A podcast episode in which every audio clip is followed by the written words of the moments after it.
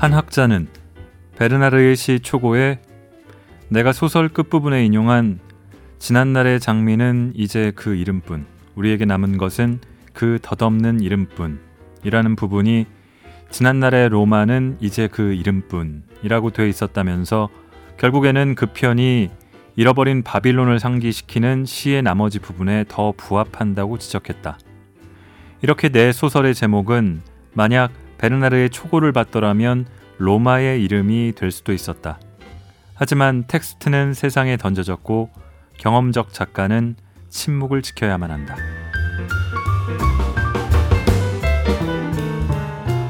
골라듣는 뉴스룸 책 읽는 순간 북적북적입니다. 저는 심영구 기자입니다. 자, 맨 처음에 읽었던 건 아마 짐작하셨듯이 장미의 이름을 쓴 소설가가 쓴 다른 책의 한 대목입니다. 장미의 이름이 하마터면 로마의 이름이 될 수 있었다는 뭐 그렇다면은 만약에 그랬다면 어떤 해석들이 나왔을까요? 그의 책을 읽어 보면은 읽노라면은 갖은 지식의 향연에 좀 눌리고 때로는 취하는 것 같은 느낌도 듭니다. 이탈리아의 언어학자이자 기호학자의 미학자의 역사학자의 철학자면서 소설가이기도 한 음베르트 에코가 서거한 지 이제 2년이 넘었습니다. 어, 지난 2월 19일이 이주기였습니다. 어, 서거 당시에는 제가 북적북적을 하기 전이었고 일주기 때는 그럴 만한 여유가 없어서라고 2주기가 한 달이 넘게 지났는데 에코의 책을 읽는 핑계를 대봅니다. 예전에 사서 읽었다가 책꽂이에 꽂아두고 있었는데 화사한 표지에 마음이 끌려서 다시 집어들었습니다. 책 제목은 젊은 소설가의 고백입니다. 아, 낭독을 허가해 주신 청림 출판사 레드박스에 감사드립니다. 아, 역시 이 책 제목부터 시작을 해야겠죠. 1932년에 태어나서 84살로 생을 마친 음베르트 에코가 스스로를 젊은 소설가라고 칭합니다. 1장부터 읽어보겠습니다.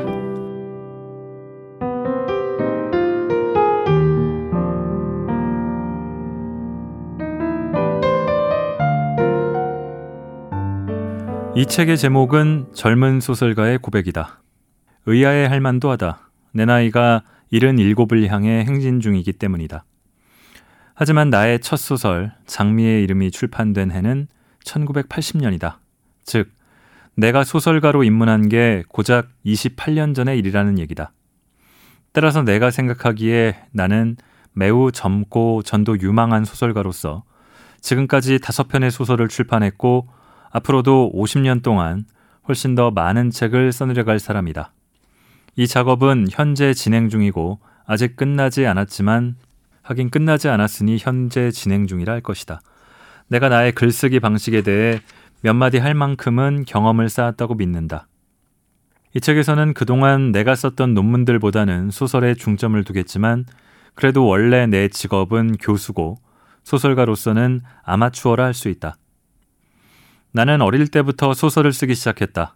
가장 먼저 정하는 건 제목이었는데 이런 제목은 대개 캐리비안의 해적 과 꼭 닮은 당시의 모험 소설들을 보며 떠올린 것들이었다. 나는 단번에 사파부터 전부 그린 다음 첫 장을 쓰기 시작했다. 하지만 진짜 책을 흉내내어 글자를 모두 대문자로 썼기 때문에 몇 페이지를 넘기지 못하고 지쳐 포기하곤 했다.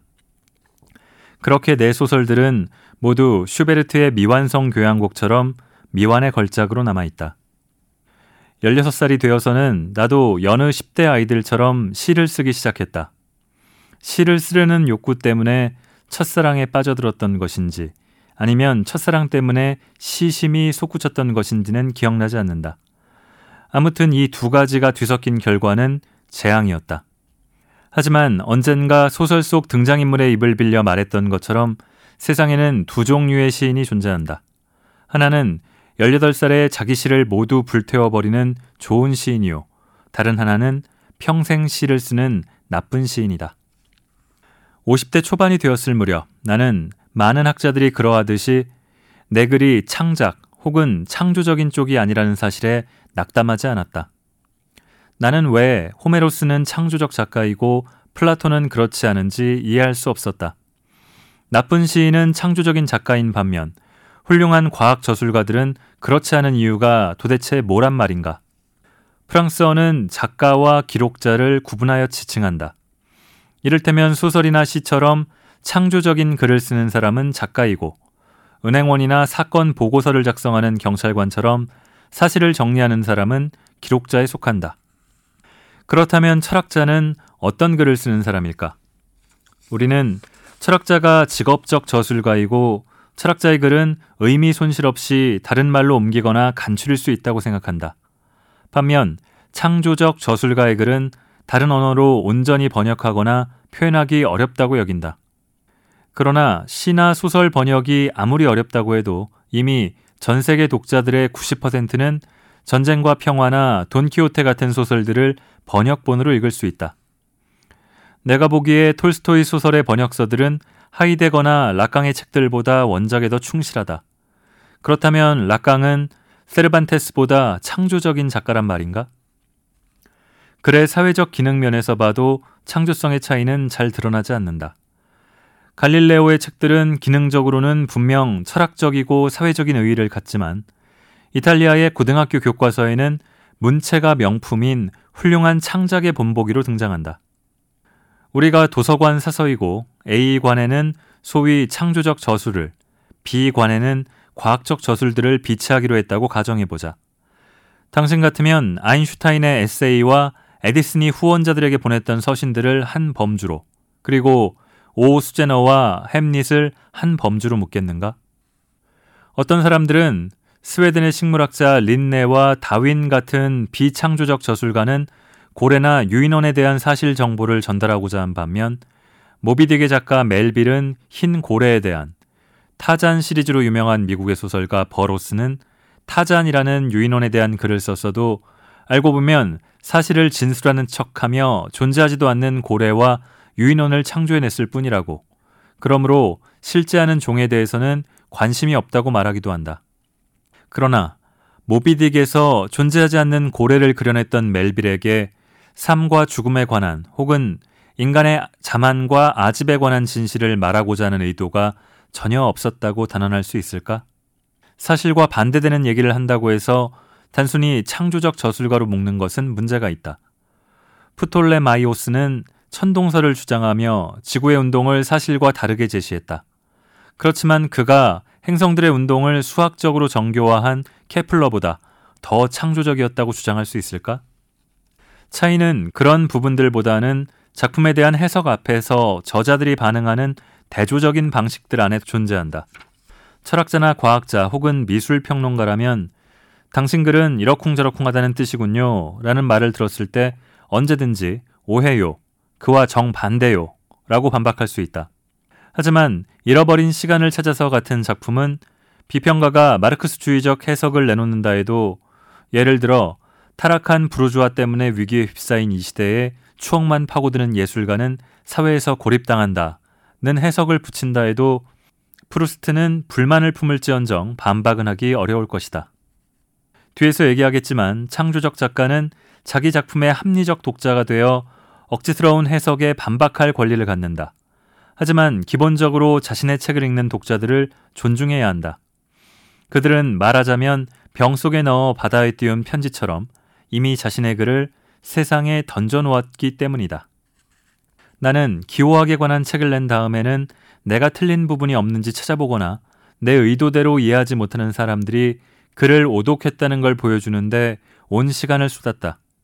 그에 반해 소설을 출판한 후에는 원칙적으로 독자들의 해석에 반론하지 않아야 한다는 또한 어떠한 해석도 강요하지 않아야 한다는 윤리적 의무를 느꼈다. 이런 차이가 생긴 까닭은 이론서가 대체로 특정한 이론을 증명하거나 구체적인 문제에 대한 답을 주고자 하기 때문이다. 반면 시나 소설을 쓸 때 사람들은 모순 가득한 삶을 대변하고 싶어 한다. 여러 삶의 모순들을 펼쳐놓고 분명하고 통렬하게 드러내고자 하는 것이다. 창조적 작가들은 독자에게 해답을 찾아보라고 주문할 뿐 공식을 정해주진 않는다. 내가 갓 출판한 첫 번째 소설로 강연을 하러 다니던 시절 소설가는 때때로 철학자가 하지 못하는 얘기를 한다고 말했던 이유가 여기에 있다. 1878년 초 작은 출판사에서 일하는 한 친구가 비소설가들, 철학자, 사회학자, 정치인 등에게 단편 추리소설을 의뢰하는 중이라고 말했다. 앞서 말했던 이유로 나는 창작에 관심이 없으며 자연스러운 대화책을 쓰는데도 소질이 없다고 대답했다. 그러고는 범죄 소설을 써야 한다면 최소한 500페이지 분량에 배경은 중세 수도원이 될 거라는 도발적인 말을 내뱉었다. 왜 그랬는지는 모르겠다. 친구는 속빈 강정 같은 상술용 책을 만들려는 게 아니라고 대답했고 우리의 대화는 그쯤에서 끝났다. 나는 집에 돌아가자마자 책상 서랍을 뒤져 그 전해에 갈겨놓은 글을 찾았다. 수도사들의 이름 몇 개를 적어둔 종이었다. 그 글은 내 마음속 내밀한 곳에서 소설에 쓸 아이디어들이 이미 자라고 있었다는 뜻이었지만 당시에는 스스로도 전혀 깨닫지 못했다. 그 시점에 떠올랐던 생각은 어떤 책을 읽던 수도사가 독살당하는 얘기면 좋겠다는 게 전부였다. 그렇게 나는 장미의 이름을 쓰기 시작했다. 책이 출판된 후 여기저기서 소설을 쓰기로 마음먹은 이유가 뭐냐는 질문을 받을 때마다 기분에 따라 그때그때 달리했던 대답들은 모두 참이었고 또 그래서 모두 거짓이었다. 결국 내가 깨달았던 유일한 정답이란 어느 순간 소설을 쓰고 싶다는 충동을 느꼈기 때문이라는 것이다. 그리고 그 정도 이유면 충분하고도 타당하다고 생각한다. 기자들이 소설을 어떻게 씁니까? 같은 질문을 하면 나는 주로 왼쪽에서 오른쪽으로 씁니다. 라는 대답으로 말문을 막는다. 만족스러운 대답도 아닐 뿐더러 아랍 국가들과 이스라엘에서는 깜짝 놀랄 일이라는 것도 안다. 이제 좀 더 친절하게 대답할 시간을 가져보고자 한다. 첫 소설을 쓰는 과정에서 나는 몇 가지 교훈을 얻었다. 첫째, 영감이란 약삭빠른 작가들이 예술적으로 추앙받기 위해 하는 나쁜 말이다. 오랜 격언에 천재는 10%의 영감과 90%의 노력으로 이루어진다는 말이 있다. 프랑스의 낭만파 시인 라마르티는 종종 자신의 가장 뛰어난 시 중 하나를 어떻게 쓰게 되었는지를 이렇게 얘기했다고 한다. 어느 날 밤 숲길을 거닐고 있을 때 한편의 시가 완성된 형태로 섬광처럼 떠올랐다는 것이다. 하지만 라마르틴이 세상을 뜬 후 그의 서재에서는 바로 그 시를 여러 해 동안 수없이 고쳐 썼던 방대한 분량의 원고가 발견됐다. 장미의 이름을 처음 살펴본 비평가들은 이 책이 번뜩이는 영감에 따라 쓰였지만 개념이나 언어가 어려워 소수의 행복한 독자들만 읽게 될 거라고 평했다. 책이 주목할 만한 성공을 거두며 수백만 부가 팔려나가자 바로 그 비평가들은 그런 재미있고 대중적이기까지 한 베스트셀러를 만들기 위해 내가 기계적으로 은밀한 비법에 따라 글을 쓴 게 틀림없다고 말을 바꾸었다. 나중에는 이 책의 성공 요인이 컴퓨터 프로그램이라고도 말했다. 글쓰기 프로그램을 실행할 수 있는 최초의 개인용 컴퓨터가 등장한 것은 불과 1980년대 초반의 일이었고, 이때 내 소설은 이미 인쇄에 들어간 상태였다는 사실도 망각했던 것 같다. 1978년에서 79년까지 미국에서조차 우리가 볼 수 있었던 컴퓨터라고는 텐디사에서 제조한 값싼 소형 컴퓨터뿐이었고 이 기계로 쓸 수 있는 글은 고작 편지 정도가 전부였다. 이러한 누명에 약간 속이 상한 터라 그 후 나는 컴퓨터로 베스트셀러 쓰기를 위한 진짜 비법을 고안했다. 우선 당연히 컴퓨터가 필요하다. 컴퓨터는 우리 대신 생각을 해주는 똑똑한 기계이다. 이 점은 분명 많은 사람들에게 이득이 될 것이다. 필요한 건 몇 가지 종류의 프로그램뿐이다. 그러면 어린아이라도 따라할 수 있다. 이제 100여 편의 소설과 과학서, 성경, 코란, 그리고 전화번호부, 등장인물의 이름을 정할 때 매우 유용하다. 내용을 입력한다. 대략 12만 장 분량은 될 것이다. 여기까지 했다면 이제 다른 프로그램을 이용하여 내용을 무작위로 배열한다. 다시 말해서 입력한 텍스트를 모두 뒤섞고 약간의 수정을 가한다. 예컨대 이 모음만 모두 제거하면 그냥 소설뿐 아니라 작품마다 완전히 새로운 형식을 시도했던 프랑스의 소설가 페렉처럼 글을 쓸 수도 있다. 이 단계에서 인쇄를 클릭하면 이 모음이 모두 제거되어 12만 장보다는 줄어든 양이 출력될 것이다. 출력된 내용을 몇 번이고 면밀히 읽으면서 중요한 구절에 밑줄을 그은 후 쓰레기 소각장으로 가져간다. 그런 다음 목탄과 질 좋은 도화지를 들고 나무 그늘에 앉아 마음으로 거닐면서 글을 두 줄 적는다. 이를테면 달은 하늘 높이 떠 있고 나무는 바스락거린다. 같은 문장을 적는다. 처음에는 소설이 아니라 일본의 전통 하이쿠처럼 보일 것이다. 하지만 중요한 건 시작하는 일이다. 영감이란 서서히 떠오르기도 한다고 말할 수도 있겠지만 장미의 이름을 완성하는 데는 불과 2년밖에 걸리지 않았다. 중세 시대에 대해 더 연구할 필요가 없었다는 단순한 이유 덕분이었다. 앞서 말한 것처럼 나는 중세 미학을 주제로 박사 논문을 썼고 그 후로도 중세에 대한 연구를 더 이어갔다. 몇 년 동안 로마네스크 양식의 수도원과 고딕 양식의 대성당 등을 찾아다녔다. 소설을 쓰기로 마음먹었을 때 나는 마치 수십 년 동안 중세에 관한 정보들만 모아두었던 널찍한 벽장을 여는 것 같았다. 필요한 모든 자료가 내 코앞에 있었고 나는 단지 고르기만 하면 되었다. 다음 작품들을 쓸 때는 상황이 달랐다. 차기작들을 쓰는데 많은 시간이 걸렸던 이유도 그 때문이다.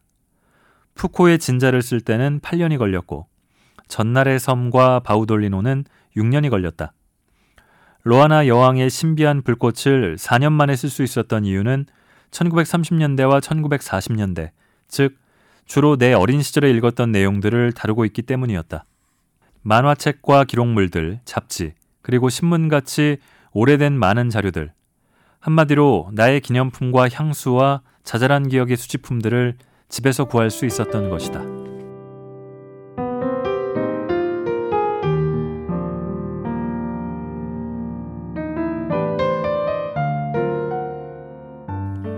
좀 전에 읽은 것처럼 많은 분들이 um베르토 에코 하면은 어, 장미의 이름이나 푸코의 진자, 뭐 바우돌리노 같은 소설을 떠올리시겠죠. 어, 저도 그렇습니다.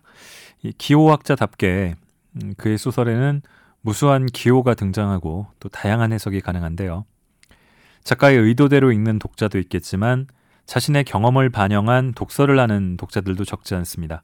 이런 얘기를 에코가 하면서 어, 장미의 이름을 언급하는 대목이 저는 매우 흥미진진했는데 그 부분들을 골라서 읽어보겠습니다.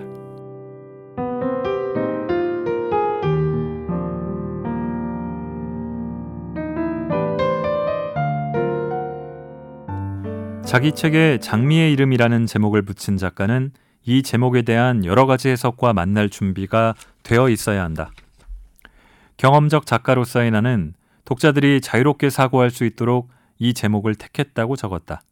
장미는 의미가 대단히 풍부하여 더 이상 가져다 붙일 의미도 남아있지 않은 상징이다. 단테의 신비스러운 장미나 가자 사랑스러운 장미여에서 장미 전쟁에서 그대는 병든 장미에서 등장하는 장미에는 매우 많은 울림이 들어있고 다른 이름으로 불리는 장미나 장미는 장미이고 장미는 장미일 뿐, 장미 십자회 등등의 표현에서도 마찬가지다.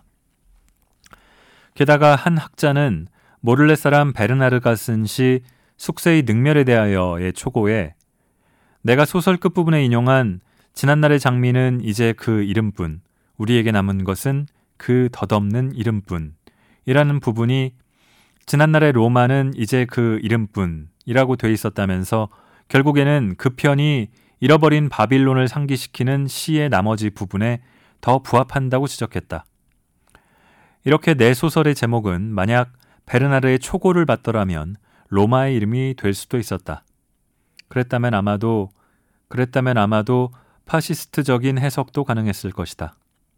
하지만 어쨌든 소설의 제목은 장미의 이름이고 이제는 장미라는 단어가 끌어내는 무수한 암시들을 제어하는 것이 얼마나 어려운 일이었는지 실감한다. 나는 그러한 암시를 통해 모두 사소해 보이는 것까지 포함하는 광범위한 독해의 여지를 두고 싶었는지도 모른다. 그리고 그 결과 피할 수도 없는 방대한 양의 해석들을 줄줄이 양산했다. 하지만 텍스트는 세상에 던져졌고 경험적 작가는 침묵을 지켜야만 한다. 이제부터 살펴볼 사례들은 나도 다른 사람들처럼 비경제적인 해석을 거부할 권리가 있다고 생각하는 경우이다. 엘레나 코스티코비치는 장미의 이름을 러시아어판으로 훌륭히 번역하기 전에 이 소설에 관한 긴 논문을 썼다. 논문에서 코스티코비치는 에밀 앙리오의 책 브라티슬라바의 장미를 언급한다. 이 책은 비밀에 쌓인 원고를 추적하는 내용으로 도서관이 화재로 소실되는 결말을 맺는다. 소설의 무대는 프라하인데 나도 장미의 이름 시작 부분에 프라하를 언급했다. 게다가 장미의 이름의 장서관 수도사 중에는 베렌가리오라는 사람이 있고 앙리오의 소설 속 도서관 사서 중에는 베른가르라는 사람이 있다. 그런데 나는 앙리오의 소설은 읽은 적도 없고 그런 책이 존재한다는 것도 몰랐다. 나는 내 소설 속에서 내가 알고 있는 작품 출처를 찾아내어 해석한 비평가들의 글을 글들을 읽어보았고 내가 교묘하게 숨겨둔 장치를 그들이 기막히게 찾아낼 때면 매우 즐거웠다. 예를 들어 토마스 만의 파우스트 박사에 등장하는 제레누스 차이트 블롬과 아드리안 레버퀴는 장미의 이름에서 아드소와 윌리엄 스 도사의 서사 관계를 설정한 모델이었다. 독자들은 내가 전혀 모르는 출처들에 대한 정보도 주었다. 그리고 나는 그런 자료들을 인용할 만큼 박식하게 여겨진다는 게 즐거웠다. 글을 쓰는 동안에는 몰랐지만 내가 어디선가 영향을 받았던 게 분명한 부분을 발견한 해석자들의 비판적 분석도 읽어보았다. 확실히 어린 시절에 읽었던 글들에 은연중에 영향을 받은 것 같다. 예컨대 내 친구 조르지오 첼리는 내가 오래전에 읽었던 책들 중에 상징주의 작가 드미트리 메레시콥스키의 소설도 있었을 거라고 말했는데 듣고 보니 그 말이 맞았다. 장미의 이름에 평범한 독자로서 저자라는 사실은 차치하고 나는 엘레나 코스티코비치의 주장이 전혀 흥미롭지도 매력적이지도 않았다. 비밀에 쌓인 원고를 추적하고 도서관이 화재로 소실되는 내용은 문학적으로 아주 흔하고 그런 내용을 다루는 책들은 얼마든지 제시할 수 있다. 장미의 이름 첫머리에 프라하를 언급했지만 프라하 대신 부다페스트가 들어갔어도 똑같았을 것이다. 프라하는 이야기에서 결정적인 역할을 하지 않기 때문이다. 그런데 장미의 이름이 페레스트로이카 훨씬 전에 동유럽권 국가에서 번역되었을 때 번역자는 러시아가 체코슬로바키아를 침공했다는 소설 서두의 내용이 문제가 될 수 있다며 나에게 연락했다. 나는 아주 조금이라도 텍스트를 고치면 안 된다고 말하면서 만약 어떤 식으로든 검열을 당하면 발행인에게 책임을 묻겠다고 답했다. 그러고는 농담처럼 덧붙여 말했다. 프라하를 책 서두에 언급한 건 그곳이 저에게 마력의 도시 중 하나이기 때문입니다. 하지만 더블린도 좋아하죠. 프라하 대신 더블린을 넣으세요. 그래도 달라지는 건 없으니까요. 그러자 번역자가 이의를 제기했다. 하지만 선생님, 더블린은 러시아의 침공을 받은 적이 없잖아요. 나는 대답했다. 그건 제 책임이 아니잖아요. 마지막으로 베렌가리오와 베렌가르는 우연의 일치일 것이다. 경우야 어떻든 모델 독자는 이 네 가지 우연의 일치, 원고와 화재, 프라하, 그리고 베렌가리오가 흥미롭다는 걸 시인할 것이다. 그리고 나는 경험적 작가로서 여기에 반대할 권리가 없다. 그런데 최근 우연히 앙리오의 프랑스판 텍스트 사본을 보게 되었다.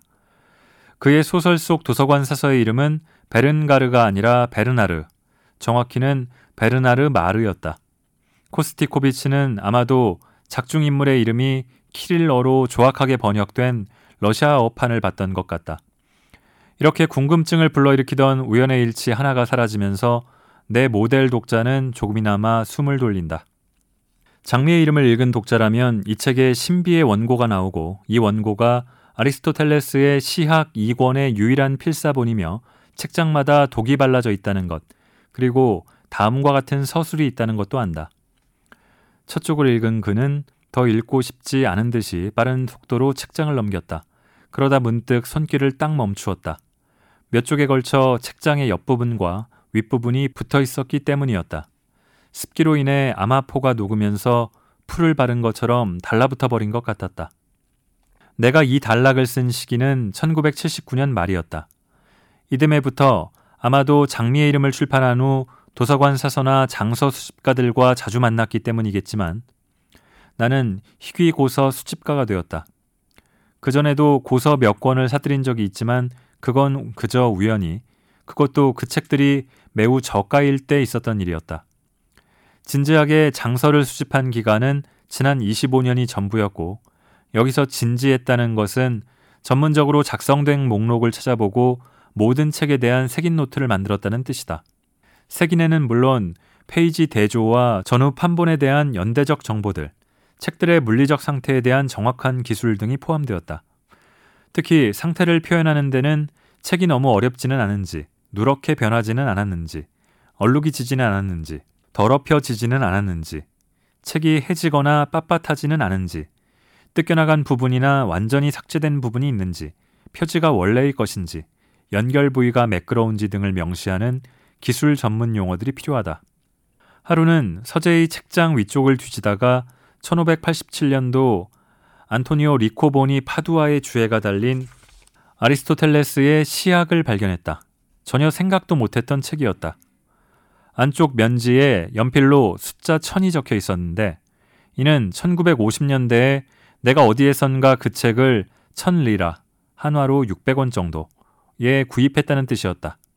내가 갖고 있던 색인 노트를 보니 이 책은 2판이었는데 대단히 희귀한 책은 아니었고 대형 박물관에서도 한 권을 소장하고 있었다. 하지만 나는 기뻤다. 어쨌든 구하기 어려운 책인데다 리코보니의 해설은 인용된 사례도 적고 덜 유명했기 때문이다. 그래서 나는 그 책에 대해 기술하기 시작했다. 속표지를 옮겨 적던 중 아리스토텔레스의 희극술처럼이라는 제목에 부록이 들어있다는 걸 발견했다. 사라진 아리스토텔레스의 희극에 관한 책을 소개한다는 내용이었다. 분명히 리코보니는 사라진 시약 2권을 재구성하기 위해 노력한 것 같았다. 하지만 이러한 시도는 그리 드문 일이 아니었기 때문에 나는 계속해서 책에 대한 물리적 기술을 완성했다. 그때 옛 소련 신경심리학자 루리아가 자세츠키라는 환자의 사례를 통해 설명했던 현상과 비슷한 일이 나에게도 일어났다. 자세츠키는 제2차 세계대전 도중 뇌 일부에 손상을 입으면서 기억 능력과 발화 능력을 모두 잃었지만 쓰기 능력만큼은 남아 있었다. 자연히 그는 머릿속에 담아둘 수 없는 모든 정보들을 기록했고 자신이 기록한 내용들을 읽으면서 조금씩 자신의 자아를 재형성했다. 마찬가지로 나는 그 책을 냉정하고 기술적으로 살펴보며 색인 노트를 적다가 불현듯 내가 장미의 이름을 다시 쓰고 있다는 느낌이 들었다. 차이가 있다면 120쪽, 희극술이 시작되는 부분부터 위쪽이 아니라 아래쪽 여백에 심각하게 습기가 차 있었다는 것이다. 하지만 나머지는 모두 똑같았다. 책은 뒤로 갈수록 조금씩 붉게 변하며 습기로 인한 얼룩도 많아졌고 찝찝하게 풀이 묻은 모양새로 책장들이 서로 들러붙어 있었다. 나는 소설에서 묘사했던 그 원고를 활자본의 형태로 들고 있었다. 이 책은 수년 동안이나 내 집 책장에 꽂혀 있었던 것이다. 깜짝 놀랄 횡재이거나 기적 같은 일은 아니었다. 나는 젊었을 때 그 책을 사서 대충 훑어봤고 형편없이 더럽혀진 책을 어딘가에 처박아 놓고는 까맣게 잊어버렸을 뿐이다.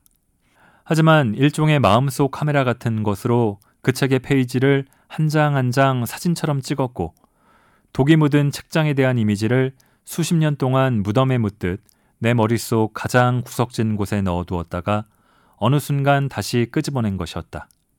왜 그랬는지 이유는 모르겠지만 어쨌든 나는 이 책이 내 머릿속에서 나온 창조물이라고 생각하고 있었다. 이 이야기 역시 첫 번째 이야기처럼 장미의 이름에서 끌어낼 수 있는 해석들과는 아무런 관계가 없다. 이 일화에 교훈이 있다면 경험적 작가의 사사로운 삶은 경우에 따라서는 텍스트보다 더 알기 힘들다는 것이다. 텍스트를 창작하는 알 수 없는 과정과 통제를 벗어나 표류하는 미래의 해석들 사이에서 텍스트는 텍스트로서 여전히 위로가 되는 존재이자 우리가 굳게 고수할 수 있는 요소이다.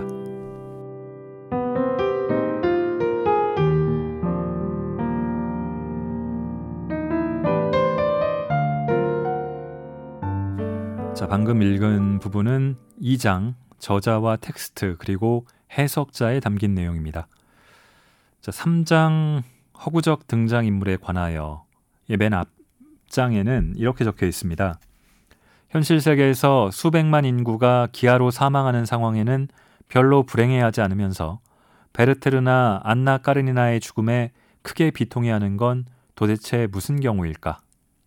자, 마지막 장인 4장 궁극의 리스트에는 이렇게 적혀 있습니다. 진짜 좋은 책은 두 번, 세 번 읽어도 새로운 해석을 줄 수 있는 책이다. 책이 두꺼운 책은 아닙니다. 한 300페이지 조금 넘는데요. 그런데도 솔직히 다른 움베르트 에코의 책들처럼 읽기가 수월하지는 않습니다. 그래서 그 중에 개 중에 제가 읽기도 좀 쉬운 것 같고 또 듣기도 편하실 것 같은 내용을 골랐는데 어떠셨나 모르겠습니다. 어, 움베르트 에코의 독자라면 정말 재밌게 읽으실 수 있는 책입니다. 어, 앞으로 더는 그의 새 책을 읽을 수 없다는 없다는 게 어, 대단히 아쉽지만 두 번, 세 번 읽어도 새로운 해석을 줄 수 있는 진짜 좋은 책들이라는 점은 위안이 됩니다. 자, 제가 책을 고르는 게 좀 중구난방인데요. 장점이기도 하고 뭐 단점인 것도 같습니다. 기준은 딱히 없고요. 그때그때 제가 꽂히는 책들을 골라서 출판사 허가를 받으면 읽고 못 받으면 읽진 않는데요. 그렇게 맥락 없이 고르는 책들인데도 들어주시는 분들께 감사한 마음들을 갖고 있습니다. 이번 주도 그랬고요. 팟빵에 댓글 남겨주신 호박 여사님, 올림 최님 누구신지 알겠는데 감사합니다. 다음 주에는 소설을 읽을까 합니다. 들어주셔서 감사합니다.